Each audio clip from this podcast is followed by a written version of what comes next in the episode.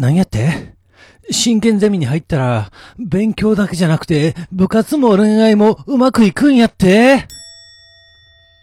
どうも、ラフでございます。えー3月の28、9ぐらいまででしたっけ？あの、ペイペイ祭りっていうのがありましたよね。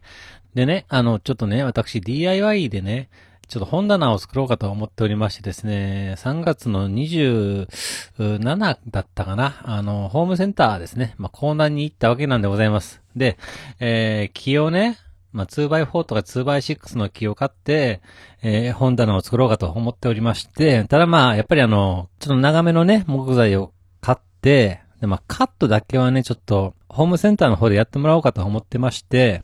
で、なんやかんやと、夜8時前やったかな、えーコーナーについて、えーほな、そ早速木でも買おうかと。おあとね、閉店時間までね、1時間ちょっとしかないから、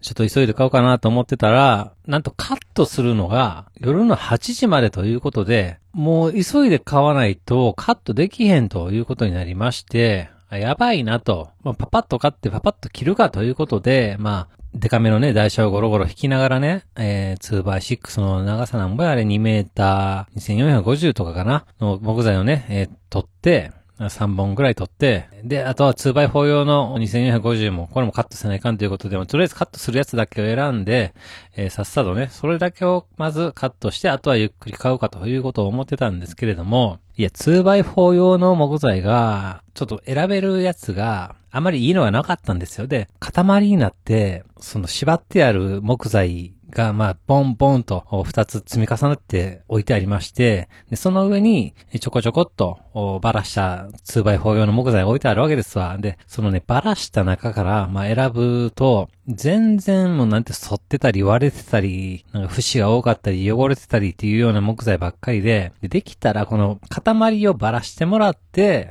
で、綺麗なやつを欲しいなと。思ってたんですけれども、まあまあもう遅い時間だったんで、店員さんもそんなおらへんし、今からそれをばらしてもらって、もう時間もかかるし、そしたらもう確実にもうカットする8時は超えるなと思って、ああ、もうしゃあないなと。今、本棚欲しいわけちゃうから、まあそない、そういうこともないなと思って、なんならちょっと今日は出直すかと。やめといて、まあちょっと後日出直すかと。でまあね、そこでまあ、申し訳ないけど、ちょっと集めてしまった 2x6 かの木材3つほどね、えー台車に乗せたままだったんですけれども、ちょっと店員さんに直しといてもらおうと思って、も置きっぱなしにして、え帰ったわけですわ。で、車で帰ってる道中ね、あ、しまったと。わざわざこんな遅くに来たのは、ペイペイ祭りやってたから来たんやったって。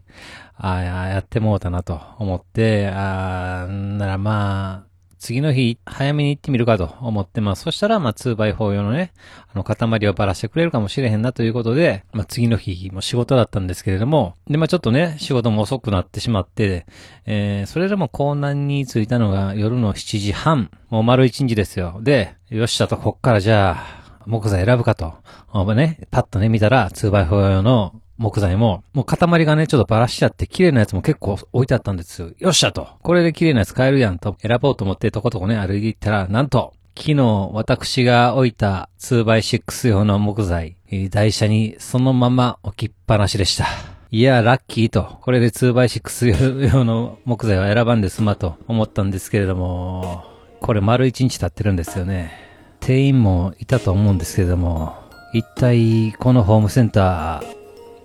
どないなっとんねん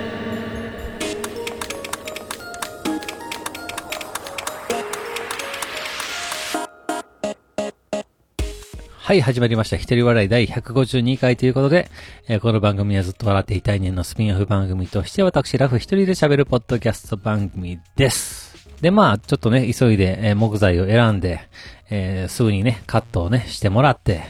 結構長め、2メーター30以上のね、木材ということで、これ、あの、車でちょっと運ぶのが難しいつうことでね、配達をね、お願いしようと思って、まあ、受付のサービスカウンターに行くわけですわ。で、えすんませんとね、この木材ね、配達をしてほしいんですと。言ってたら、ご希望はいつですかと。次の日休みやったから、あ、できたら明日やってほしいんですけどね、と言ったら、実は明日の配達はもうちょっと5時で受付が終了してしまってるんで、明日難しいんですと。明日以降なら大丈夫ですけども、いつがいいですかと言うんで、まあ、しゃあないなということで、4月3日かな？土日が休みなんで、じゃあ4月3日だったと思うんですけども、土曜日かな？この日にお願いしますということを言いましたら、そのね、受付の人が、かしこまりました。4月ですねって言うんですよ。4月3日ですねって。えっと、4月って言う？と思って、なんじゃこれはと。え、言い間違いを防ぐために、4月をわざわざ4月って言うてんのかなと思ったんですけれども、4月をどう言い間違えたら他の月になるのか、うーん、ようわからんなと、いうことでですね、それでも彼女はもう4月を押してくるわけで、かしこじゃあ4月ですねと。言うんで、えー、もう一度確認させてくださいと。4月の3日、えー、この時間に、えー、お伺いさせていただきますと言うんで、私も、そうですと、4月ですと、お願いしますと、言ってやりました。で、まあ、その日、こんなに行くのが遅れたのは、ちょっと昼間、イベント、フォーチュンカードマーケットというね、イベントに、まあ、ちょっと携わっておりまして、まあ、それで、えー、こんなに行くのが遅れたんですけれども、まあ、そこでね、私、自分で、レザークラフトが趣味ということで、まあ、革のね、タロットカードのキーホルダーを作っておりまして、えー、そこでね、売ると。そのイベントで、えー、売るということで、えー、まあまあ主催者の人とね、話がついてたんです。けど、で、まあね、売り子さんに、えー、こういう、こっちの商品はこうなってますと、こっちのものはこんな感じですよ、と。いうことで、まあ私はね、そのマーケットの最中はここら辺でうろうろしてね、まあ他の仕事をしてますんで、もしお客さんからね、えー、質問あればいつでも呼んでくださいね、ということで、で、まあ会期の間はね、いろいろあちこち回ってね、えー、忙しくしてたわけなんですけれども、なんか社長さんの息子さんもちょっとね、アルバイトで来てまして、すごいね、えー、もう社会人、いや、言うてましたけども、まあ、20何歳、4、5歳ぐらいですかね、もうすごいいい感じのね、えー、子がいましてですね、まあ仲良くなってね、いろいろわーわー言いながらね、仕事をしてたわけですよ。で、えー、ちょっとガラス越しにね、私のその作ったキーホルダーをえー、見てくれる女の人が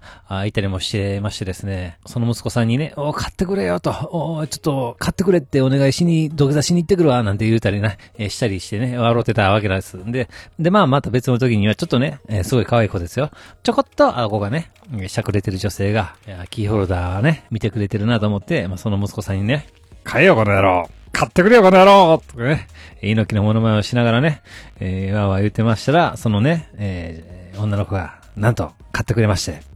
私も思わず、ありがとうってね、えー、言っておりました。